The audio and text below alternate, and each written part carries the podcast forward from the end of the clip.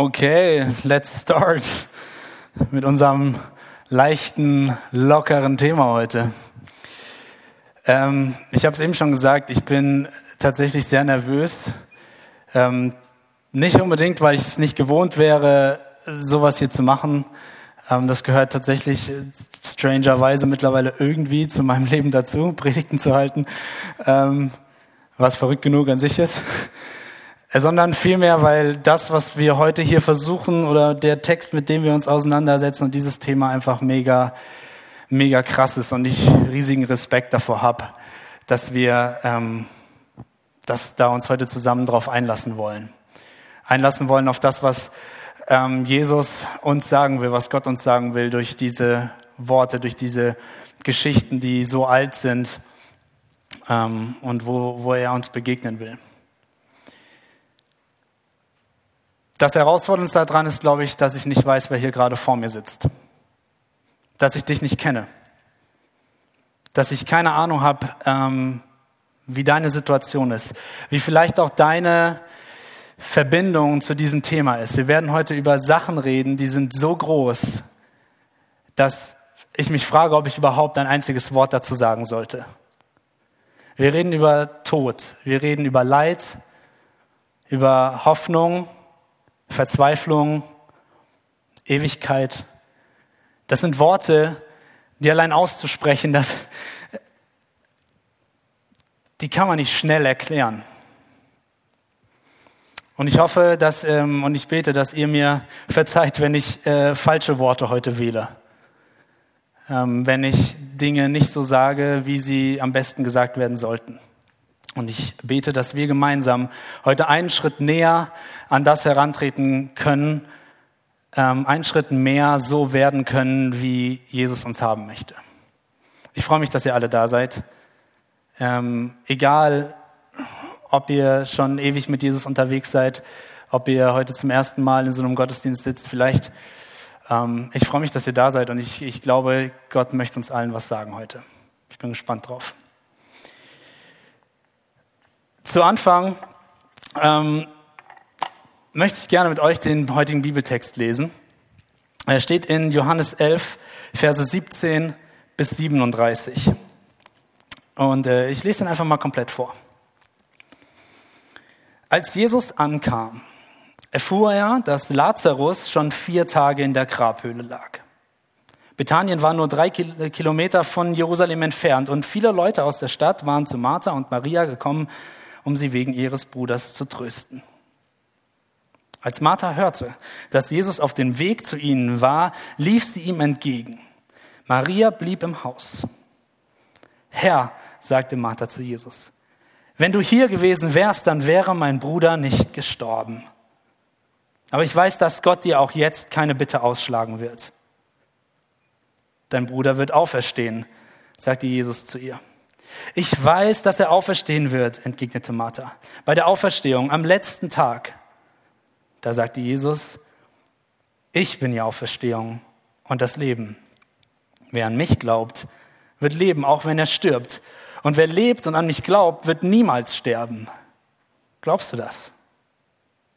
Ja, Herr, antwortete sie. Ich glaube, dass du der Messias bist, der Sohn Gottes, der in die Welt gekommen soll.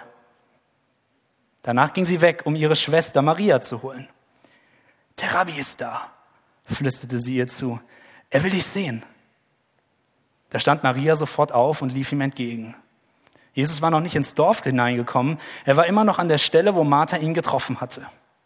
Die Juden, die bei Maria im Haus gewesen waren, um sie zu trösten, sahen, wie sie plötzlich aufstand und hinausging. Sie dachten, sie wolle zur Gruft gehen, um dort zu weinen, und sie folgten ihr. Als Maria nun an die Stelle kam, wo Jesus war, warf sie sich vor ihm zu Füßen und sagte, Herr, wenn du hier gewesen wärst, dann wäre mein Bruder nicht gestorben. Als Jesus sah, wie sie und auch die Juden, die mit ihr gekommen waren, weinten, wurde er innerlich aufgewühlt und war sehr erregt. Wo habt ihr ihn hingelegt? fragte er sie. Kommen Sie selbst, antworten die Leute. Da brach Jesus in Tränen aus. Seht einmal, wie lieb er ihn gehabt hat, sagten die Juden. Aber einige von ihnen meinten, er hat doch den Blinden geheilt. Hätte er nicht auch Lazarus vor dem Tod bewahren können? Ich lese noch ein bisschen weiter. Erneut ergrimmte Jesus innerlich und ging zur Gruft. Das war eine Höhle, die mit einem Stein abgedeckt war. Hebt den Stein weg, sagte Jesus. Doch Martha, die Schwester des Verstorbenen, wandte ein, Herr, der Geruch, er liegt schon vier Tage hier. Jesus erwiderte, ich habe dir doch gesagt, dass du die Herrlichkeit Gottes sehen wirst, wenn du mir vertraust. Da nahm sie den Stein weg. Jesus blickte zum Himmel auf und sagte, Vater, ich danke dir, dass du mich erhört hast.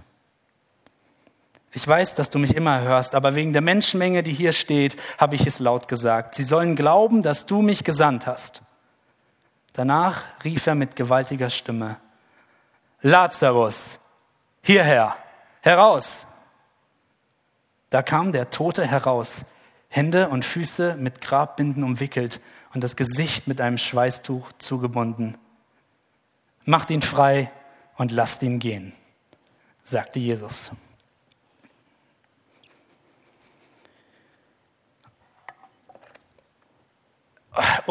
ultra abgefahrene Story einfach. Also sorry, ey, wenn ich das lese, ich habe jetzt schon die Tränen in den Augen, weil es einfach so dramatisch eigentlich ist, was hier abgeht. Es ist eine Geschichte, die hat irgendwie so viel, was eine gute Geschichte braucht. Ganz großes Problem. Leid. Verzögerung der Problemlösung. Einen Helden, von dem keiner weiß, ob er wirklich der Held sein wird am Ende. So viel steckt in dieser Geschichte und vielleicht findest du dich sogar selbst ein bisschen in dieser Geschichte wieder. Wir sehen zwei Menschen, eigentlich drei Menschen, für die jede Hilfe zu spät kommt. Martha und Maria und Lazarus. Ich habe diese Predigt bewusst, wenn Jesus zu spät kommt, genannt, weil genau das, das ist, was wir für einen Eindruck bekommen. Es ist genau dieser Satz, der zweimal wortwörtlich gleich fällt. Herr, wenn du hier gewesen wärst, dann wäre mein Bruder nicht gestorben. Jesus, wenn du hier gewesen wärst. Martha und Maria, die zu Jesus kommen und ihm das klagen. Jesus, der nicht einfach nur irgendwer war für sie, sondern ihr enger Freund. Und sie sagen, Jesus, du hättest was ändern können, aber du bist, du bist zu spät. Und ich würde nicht mal sagen, dass sie jetzt hier unbedingt Jesus so einen Vorwurf machen. Es ist vielmehr ein echtes Klagen ihres Leides, so wie man das eben bei einem Freund macht. Es ist nicht so sehr ein Vorwurf, so, du hast es verkackt, Jesus. So, deine Schuld. So nicht, sondern es ist mehr ein, Mensch, du wärst der eine gewesen, der eine, der wirklich was hätte ändern können.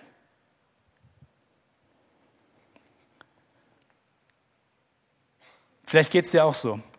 Vielleicht hast du diese Situation in deinem Leben gehabt, wo du stehst vor einem Scherbenhaufen und du dich fühlst, als wäre Jesus eben zu spät. Und wenn du an Jesus denkst, ist das das Einzige, was dir einfällt, dass er zu spät gekommen ist. Oder dir vielleicht nicht helfen wollte. Vielleicht ist es ihm nicht wichtig genug. Und jetzt stehst du vor diesem Scherbenhaufen. Oder vielleicht denkst du auch, ja, vielleicht konnte Jesus gar nichts machen. Vielleicht konnte Jesus gar nichts daran ändern. Und dann sitzen wir da und wir fühlen uns allein gelassen in unserem Leid. Im Stich gelassen von Gott und der Welt, überfordert. Und für manche Leute oder für viele Leute ist es ja auch gerade das, was sie sagen, was sie abhält davon, überhaupt an den Gott zu glauben. Vielleicht sitzt du heute Morgen hier und sagst, ja genau, äh, es ist ja nicht mehr morgen, ne, es ist Abend. Äh, vielleicht denkst du, ja genau, das ist ja das Problem. Wie kann es denn sein, dass wenn es einen Gott gäbe, wir in einer leidvollen Welt leben? Wie kann es denn sein, dass dann scheinbar Jesus immer zu spät kommt? Wir fühlen uns allein. Und wir haben keine einfache Antwort auf diese Frage. Ich habe keine einfache Antwort für euch, warum Jesus hier zu spät kommt. Warum hat er Lazarus nicht geholfen, als er konnte? Warum hat er ihn nicht gesund gemacht? Das sind genau die Sachen, die die, die, die Freunde, die drumherum stehen, sagen. Ja toll, den Blinden hat er geheilt, aber scheinbar für seinen einen guten Freund hat er keine Zeit gefunden. Was ist das für eine Person? Wir sehen in diesem Text eine absurde Situation, in der Jesus auf einmal so, einfach so auf der Anklagebank sitzt. Und warum? Weil er hätte helfen können. Das ist unterlassene Hilfeleistung, oder nicht? Jetzt stehen wir hier, sitzen vor unserem Scherbenhaufen und fragen uns, warum? Sind alleine. Aber das ist nicht so wirklich die ganze Geschichte. Jesus ist nicht ganz rechtzeitig da.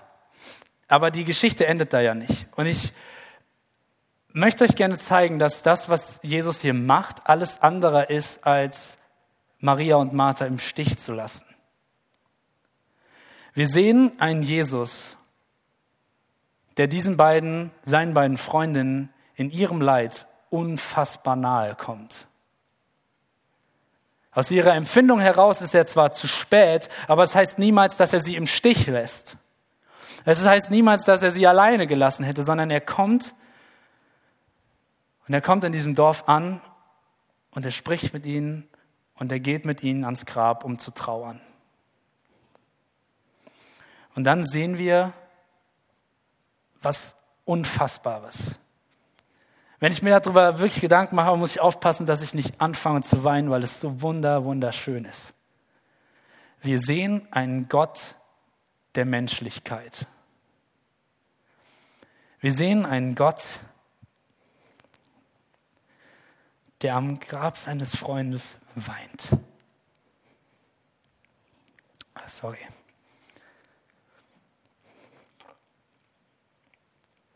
Was ist da los? Was ist da los? Was ist das für eine Person, die jetzt sich da hinstellt, nachdem sie sich das angehört hat und tief trauert, die einfach weint und trauert. Leute, wir haben den ganzen Text gelesen. Jesus wird innerhalb der nächsten paar Minuten diesen Toten lebendig machen. Es ist das absolut abgefahrenste, was diese Leute jemals gesehen haben, was wir jemals vielleicht in unserem Leben sehen werden. Ja? Jesus, Jesus wird das gleich tun und Jesus weiß, dass er das gleich tun wird. Er sagt zu Maria, äh, zu Martha, ja, pass auf, er wird, er wird auferstehen. Jesus weiß genau, was er gleich tun wird, was Gott durch ihn vollbringen wird und dass niemand jemals was so Abgefahrenes gesehen hat. Und was macht Jesus? Er weint. Er weint. Jesus ist die Person in der Geschichte, die absurderweise nicht mit frommen, einfachen Antworten daherkommt. Jesus ist nicht derjenige, der sich hinstellt vor Martha und Maria und sagt, hey, keine Panik jetzt, was ist denn los mit dir? Es wird alles gut. So einfach ist es nicht. Diesen Jesus sehen wir hier nicht. Wir sehen einen Jesus, der genau weiß, dass gleich die, diese komplette Situation völlig obsolet sein wird. Es, wird. es wird lächerlich sein, dass gerade Leute getrauert haben. Weil dieser Mann gleich da rausspazieren würde, als wäre nichts gewesen. Und er steht an diesem Grab und weint.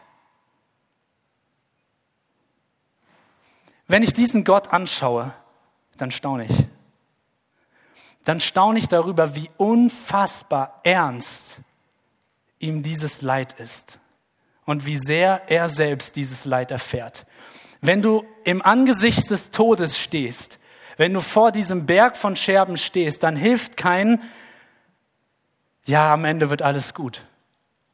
Noch nicht mal Jesus selbst will hören, dass Gott schon alles gut machen wird. Es juckt Jesus nicht in diesem Moment. Es juckt ihn nicht, dass Lazarus gleich auferstehen wird. Nein, jetzt ist er tot. Jetzt ist er tot und das bedarf Trauer und das muss zugelassen werden. Jesus steht, blickt dem Tod ins Gesicht und er weint darüber, was der Tod in unserem Leben anrichtet. Und wenn du Leid hast in deinem Leben, dann darf ich dir sagen, dass Jesus mit dir hineintritt und um dich und mit dir weint. Jesus fordert von dir keine gelassene Frömmigkeit, keine kühle Indifferenz gegenüber deinem Leid. Jesus selbst wird emotional. Jesus selbst, wie der Text sagt, wirkt sogar wütend, wenn er das sieht, was der Tod anrichtet. Und er weint. Und vielleicht hast du das Gefühl, dass Jesus in deiner Situation zu spät kommt und dich im Stich lässt. Aber er ist mit dir genau da und er trauert. Egal wo das ist. Er steht mit dir am Grab. Er steht mit dir an der Unfallstelle. Er sitzt mit dir am Krankenbett. Auf der Schultoilette, wenn du weinst. Und er weint mit dir. Er weint mit dir über dieses Leid, was wir erfahren müssen.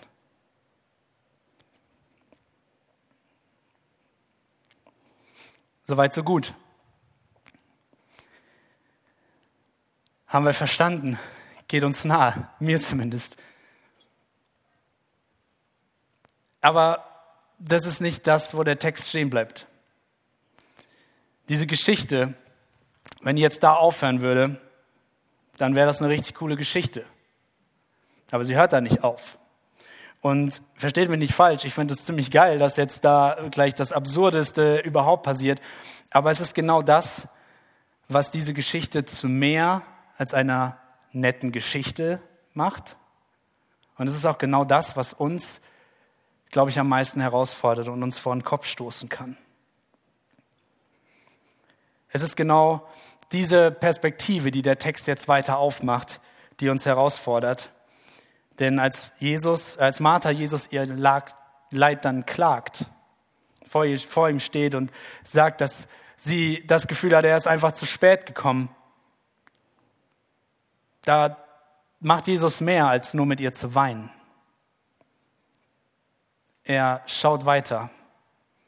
Und er sagt zu ihr, hey, Lazarus wird auferstehen. Und der Text macht das eigentlich, also Marie, Martha antwortet darauf und sie sagt, ja, ja, ich weiß, er wird auferstehen. Er wird auferstehen. Hast du ja recht, Jesus. Am letzten Tag dann. Und wir merken eigentlich, für Martha war diese Worte, die Jesus da sagt, mehr, mehr Vertröstung als wirklicher Trost. So, es war eben genau dieser fromme Spruch, den du nicht gebrauchen kannst, wenn du da am Grab deines Bruders stehst. Das ist das, die, die Lampe, die bei, bei Martha im Kopf angeht, weil sie sich wahrscheinlich gedacht hat, gut, der ist jetzt halt, der ist ja fromm und jüdischer Lehrer und so, also der muss jetzt ja auch irgendeine eine Antwort zu Gott und so geben. Und es gab damals eine weit verbreitete Auferstehungshoffnung, dass am letzten Tag irgendwie, wenn alles sich auf dieser Welt im Ende neigt, dass dann Gott irgendwie auf irgendeine Weise schon die Leute, die, die gut gelebt haben und nach ihm gefragt haben, dass die dann schon irgendwie auferstehen wird.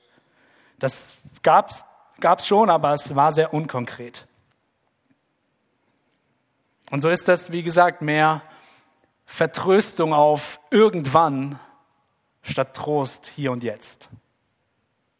Aber Jesus lässt nicht locker. Jesus lässt nicht locker und bohrt da ein bisschen tiefer. Es ist das, was, also sorry, ne, jetzt verstehe ich mich nicht falsch, aber es ist ja schon fast absurd, was Jesus jetzt macht. Es ist schon fast unverschämt und unsensibel in so einer Situation. Jesus sagt, also Martha, du du glaubst an eine Form von Auferstehung. Ja, ich bin die Auferstehung. Martha, du, du glaubst also an, an irgendwie ein Leben nach dem Tod? Ich bin das Leben.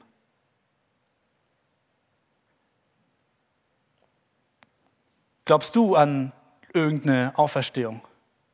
Irgendein Leben nach dem Tod? Und Jesus sagt, hey, ich, ich bin die Auferstehung und das Leben. Ich. Irgendwie mega der egoistische Move jetzt so von Jesus, könnte man zuerst denken. So, hey Jesus, mal ganz ehrlich, ey, es geht gerade nicht um dich. Aber es geht eben genau um ihn. Das ist der Witz. Es ist so unfassbar unverschämt von Jesus, in dieser Situation wirklich zu wagen, von der trauernden Schwester Glauben an ihn zu verlangen. Aber das ist, was er macht. Schockt dich das? Fordert euch das heraus. Dass Jesus in dieser Situation, wo es Martha wahrscheinlich am wenigsten gebrauchen kann, um Glauben fragt. Er fragt, glaubst du? Glaubst du das? Und sie sagt, ja, ich glaube das. Ich glaube, dass du der Messias bist, der eine, der von Gott kommen soll. Ich glaube, dass du Gottes Sohn bist. Sie sagt es so. Und ich frage mich, was Jesus dann so gedacht hat. Also von dem, wie er sich verhält, ist es wahrscheinlich sowas wie, Martha, warum gibst du dich denn dann mit so einer unkonkreten Hoffnung zufrieden? Wenn die persönliche, also die Hoffnung in Person vor dir steht.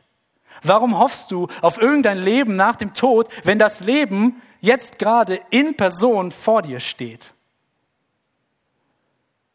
Warum gibst du dich damit zufrieden? Martha, Martha, meine Liebe, ganz ehrlich, wie kommst du auf die Idee? Wie kommst du auf die Idee, dass ich jemals zu spät sein könnte? Wie kommst du auf die Idee, dass es irgendein, irgendwann ein zu spät für mich gibt? Wie kommst du auf die Idee, dass Lazarus jetzt im Jenseits halt jenseits meiner Hilfe ist. Wie kommst du da drauf? Und er spricht dir eine Einladung aus zu mehr Vertrauen. In so einer aussichtslosen, leidvollen Situation fordert Jesus von Martha mehr Vertrauen in ihn. Und ich sorry, mich, mich, mich triggert das. Ich finde es richtig frech von Jesus. Es passt zu nichts von dem, was wir heute an Tipps geben würden in so einer Situation. In so einer Situation würde ich nie einfach so so ein, so ein Ding raushauen. Das habe ich ja gerade eben gesagt. Ne? Ich würde immer lieber davon sprechen, wie, wie Jesus mit dir in deiner Situation weint. Aber es ist nur eine Seite der Medaille. Die andere Seite, und das ist, glaube ich, genau die Schwierigkeit unseres heutigen Textes, ist das in Balance zu halten. Die andere Seite ist der Jesus, der sagt, ich bin bei dir und ich weine mit dir und ich nehme dein Leid um 100 Prozent ernst. Aber dass ich hier bin, sollte dir Hoffnung geben. Dass ich hier bin, sollte Leben bringen, wo der Tod regiert. Ich glaube, das ist die Spannung, die dieser Text zum Ausdruck bringt. Und das ist genau der Sweet Spot, um den wir uns hier drehen müssen. Es ist genau diese Hoffnung, die nicht irgendwie unkonkret ist, sondern persönlich an Jesus Christus geknüpft, die einen Unterschied machen kann in dieser Situation. Jesus will von Martha keinen Glauben an irgendetwas. Jesus will von Martha Vertrauen auf ihn und sonst nichts. Er stellt sich vor, die, vor sie hin und sagt mit diesen so berühmten Ich bin Worten, ich bin die Auferstehung und das Leben, sagt er ihr, hey, Martha, ich will dir heute etwas zeigen von mir. Ich will dir heute etwas zeigen darüber, wer ich bin. Und Martha, das wird dein Leben verändern. Wir kennen uns schon so gut, Martha. Aber du hast es noch nicht so ganz gerafft wer hier gerade vor dir steht. Martha, ich bin hier mit dir und ich leide mit dir, aber da ist noch so viel mehr, was du gerade nicht sehen kannst. Das ist das, was Jesus auch dir zuspricht, auch wo er dich mit herausfordert. Es ist keine einfache, keine einfache Situation mitten in dem Leid mit sowas konfrontiert zu sein. Aber es ist genau diese Selbstoffenbarung Jesu, die den Unterschied macht. Und ich frage mich, ich frage mich wirklich, wie oft verpasse ich Handeln von Jesus in meinem Leben und verpasse ich, wo Jesus mir mehr von sich zeigen will, weil ich vorher bereits festgelegt habe, dass jetzt der Punkt erreicht ist, wo es für Jesus eben zu spät ist. Ja, also halt als, als der krank war, der Lazarus, da hätte Jesus was für ihn machen können, aber jetzt ist er vier, vier Tage im Grab, jetzt ist es zu spät. Wie oft laufe ich durch mein Leben und sage, ja, Jesus, wenn du jetzt mal bis gestern mir gesagt hättest, was ich, äh, wo ich als nächstes hinziehen soll, dann äh, wäre es ja okay gewesen. Aber sorry, jetzt muss ich endlich mal entscheiden und du bist leider zu spät.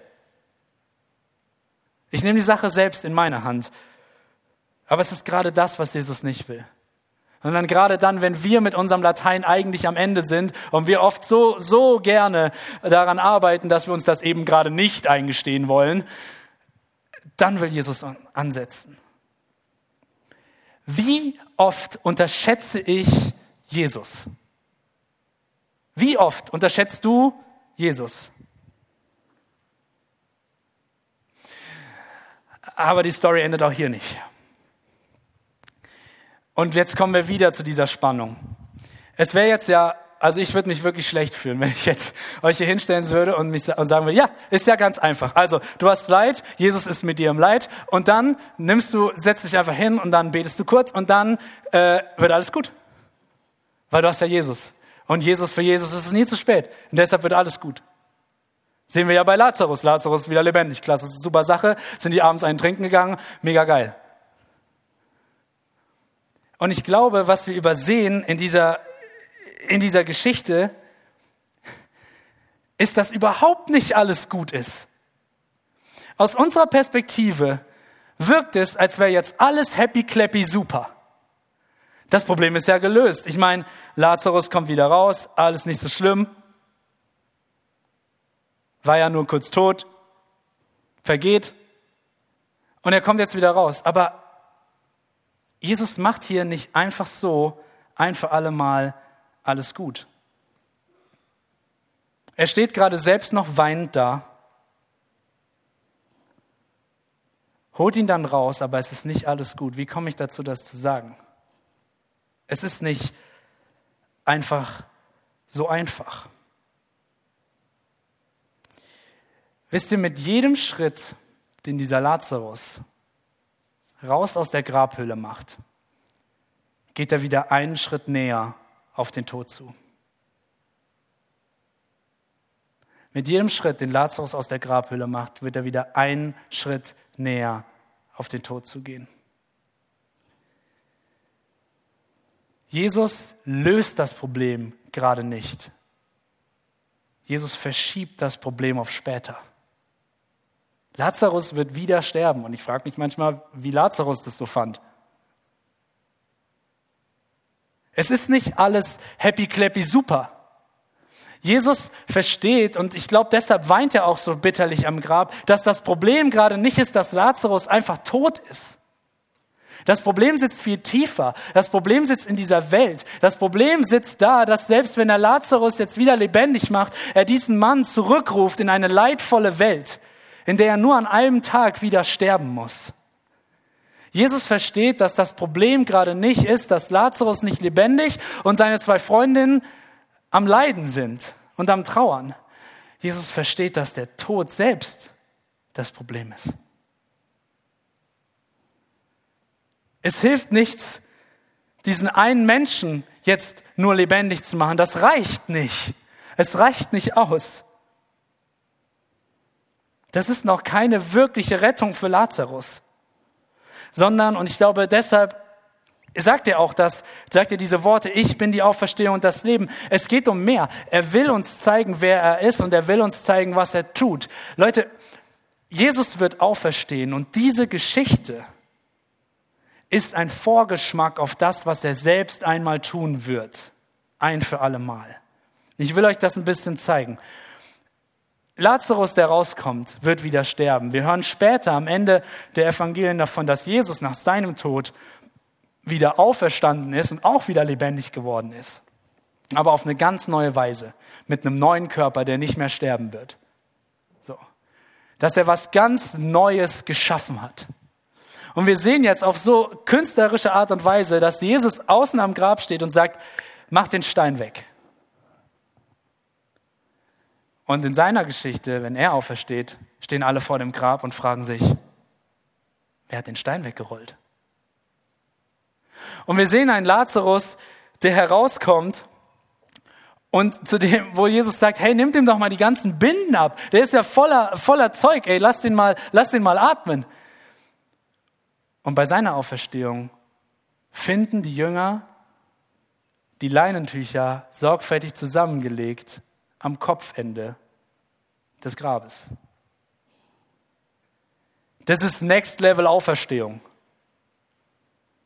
Das geht weit über das hinaus, was Jesus da mal so an einem Teaser bei Lazarus gezeigt hat.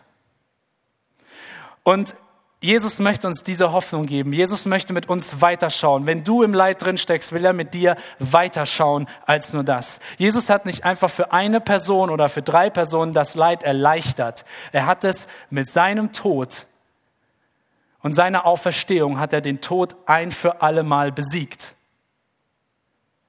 Das glauben wir als Christen. Und jetzt sind wir wieder in der Spannung, dass es aber ja oft nicht so einfach ist und wir das jetzt noch nicht immer sehen. Und Leute, ich kann euch keine einfachen Antworten auf schwierige Themen geben. Unser Leben ist mehrschichtig, als dass ich euch jetzt, also zu komplex, als dass ich euch jetzt einfach einen Satz sagen könnte und sagen, so wirst du dein Leid in deinem Leben los. Das ist nicht die Realität, sondern Jesus fordert uns heraus, mitten in diesem Leid auf ihn zu vertrauen und darauf zu vertrauen, dass das, was er versprochen hat, wirklich wahr werden wird. Wie sitzt du heute Abend hier? Wer bist du in dieser Geschichte? Geht's dir wie Maria und Martha? Dass Jesus eigentlich dein Freund ist und du ihn auch gut kennst und auch mit ihm unterwegs bist, aber manchmal fehlt dir einfach so das kleine bisschen, dass du sagen kannst, ja, ich glaube, dass Jesus wirklich alles kann. Hast du wirklich eine konkrete Hoffnung auf diesen einen, der das ein für alle Mal besiegen wird? Oder glaubst du, dass es für Jesus eigentlich in deiner Situation schon zu spät ist? Wie oft muss ich mich einfach herausfordern lassen, Jesus mehr zu vertrauen? Und ja, das ist scary. Und ja, das ist risky. Das ist so ein bisschen wie so ein Fallschirmsprung. So. Oder wie früher als Kind, ja. Als Kind hat man immer gedacht, die Eltern können alles. Ich habe, mein Papa war mein Held. Ich habe gedacht, der kann alles. Egal, es gibt kein zu spät für meinen Papa. Meine Güte, habe ich den überschätzt. Aber wie oft unterschätze ich dafür Jesus und traue ihm nicht zu, dass er noch was retten kann. Wenn es dir so geht und Jesus dich heute Abend herausfordert, mehr zu vertrauen, dann habe ich ein Gebet für dich, was du beten kannst heute. Ich habe das hier oben mitgebracht. Du kannst heute Abend nach Hause gehen und ein sehr, sehr, sehr gefährliches Gebet sprechen, weil du nicht weißt, was passieren wird, wenn dieser Jesus wirklich dir begegnet. Wenn dieser Jesus in dein Leben kommt, für den es kein zu spät kommt, du weißt nicht, was passieren wird. Ich kann dir nicht sagen, dass alles super werden wird. Aber vielleicht sitzt du hier und Jesus fordert dich heraus, diesen Schritt neu zu machen und loszulassen. Dann setz dich heute Abend, vielleicht entweder hier gleich während den Liedern oder heute Abend allein in deinem Zimmer und bete ein simples Gebet. Jesus, zeig mir, wer du bist und lass das mein Leben verändern. Zeig mir, wer du bist und lass das mein Leben verändern. Vielleicht bist du auch eher so wie die Freunde von Maria, die als sie sich auf den Weg machen, sich halt denken, ja gut, gucke ich mal mit, die Maria, die ist mir ja wichtig, das scheint ihr jetzt wichtig zu sein, ich bin dabei. Und du sitzt heute hier, weil dich irgendjemand mitgeschleppt hat. Und du willst eigentlich nicht hier sitzen. Aber du machst es aus Liebe zu dieser Person, weil diese Person dir wichtig ist und das hier ihr scheinbar wichtig ist. Und jetzt stehe ich hier vorne und phase hier irgendwas von großen Wundern, und Jesus, der Tote lebendig macht, aber irgendwie ist es halt dann doch wieder nicht ganz so einfach. Ich spreche von Leid und Tod und Ewigkeit. Und du bist jetzt in diese Situation geworfen und konfrontiert mit, einer, mit diesem Jesus und musst dich irgendwie dazu positionieren, so wie diese Freunde von Maria, die dabei standen und sich wahrscheinlich gedacht haben, what the heck, was geht hier gerade ab? Vielleicht kannst du nicht glauben. Vielleicht ist genau das dein Problem, dass es dieses Leid gibt in dieser Welt und deshalb kannst du nicht glauben. Ich möchte dich herausfordern heute, nicht einfach diese Fragen wieder wegzuschieben. Nicht einfach die wieder zu vergessen und zu sagen, ja, kümmere ich mich in zehn Jahren drum. Sondern diesen Moment, dass du heute hier bist und mit so einer Story konfrontiert bist, ernst zu nehmen. Und vielleicht dich einzulassen darauf, diesem Jesus zu begegnen. Und auch ein Gebet zu formulieren. Vielleicht zum ersten Mal. Und dafür musst du nichts Besonderes tun oder können oder was weiß ich, sondern du kannst einfach mit Jesus reden. Und dann habe ich für dich auch ein Gebet dabei und es ist ein bisschen kürzer sogar. Dann bete einfach, Jesus, begegne mir und zeig mir, wer du bist. Was ist das Schlimmste, was passieren kann, wenn du dieses Gebet sprichst? Es kann jede Menge passieren. Es kann sein, dass es dein Leben revolutioniert. Davon bin ich fest überzeugt. Bist du bereit, das auszuprobieren? Bist du bereit, darauf einzulassen? Zu gucken, ob vielleicht wirklich was an diesem Jesus dran ist? Und wenn ja, und wenn du heute Abend alleine sitzt da in deinem Zimmer und tatsächlich es wagst zu beten, dann sprich doch mal mit der Freundin oder dem Freund darüber, der dich heute mitgeschleppt hat.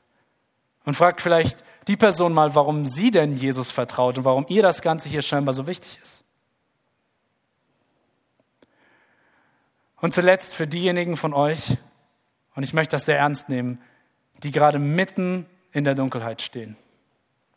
Die gerade sagen, boah, ja, ich, ich will eigentlich Jesus wirklich vertrauen und ich will ihm auch große Dinge zutrauen, aber jetzt gerade bin ich ganz, ganz unten und ich kann nicht nach oben schauen dann möchte ich dir nochmal zusprechen, dass Jesus mit dir da unten in der Dunkelheit sitzt und dass er mit dir weint.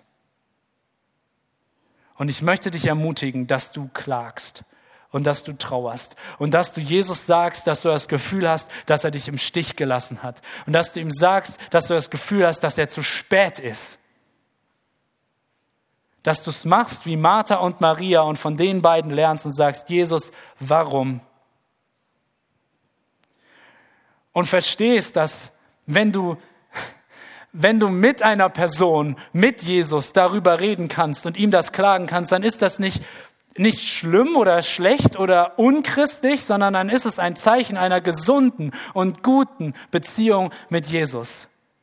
Dass du weißt, wo du hingehen kannst und dass du dich nicht in irgendwelche geheuchelte Frömmigkeit da erst verstecken musst. Und dass du ehrlich sein kannst von Jesus. Und dann Bete mit einem Psalm, mit Psalm 13, Vers 2. Dann kannst du dieses Gebet sprechen. Herr, wie lange wirst du mich noch vergessen? Wie lange hältst du dich vor mir verborgen? Jesus, begegne mir. Das ist aus der Bibel. Psalm 13 von David. Am Ende dieser schwierigen Story steht ein Gott, der klar macht, dass der Tod ihn nicht aufhalten kann. Es steht ein Gott, der selbst stirbt und aufersteht, um den Tod zu besiegen, den letzten Feind der Menschen. Für dich ist die Frage heute, wie du zu diesem Gott stehst. Ob du ihm vertrauen willst, ob du dich herausfordern lassen willst, auch wenn nicht alles einfach ist. Ob du dich auf eine Beziehung mit diesem Jesus einlassen will, der das auf wunderschöne Weise miteinander verbindet, dass er auf der einen Seite zeigt auf, ich triumphiere über alles, ich habe alles besiegt, nichts kann dich jemals von meiner Liebe trennen. Und auf der anderen Seite seine Augen nicht vor der ganzen Scheiße verschließt, die in dieser Welt passiert, sondern dir an die Seite tritt und sagt, und ich stehe hier mit dir und ich weine mit dir. Und es tut mir ganz genauso weh wie dir. Aber vertrau mir. Mit mir an deiner Seite kann einmal alles tatsächlich gut werden. Und das kostet Überwindung, mit diesem Jesus unterwegs zu sein. Und das ist auch manchmal ziemlich scary, aber ich bin ehrlich mit euch. Ich möchte nicht verpassen, was Jesus alles tun kann, wenn ich ihm vertraue und ihn einfach machen lasse. Amen.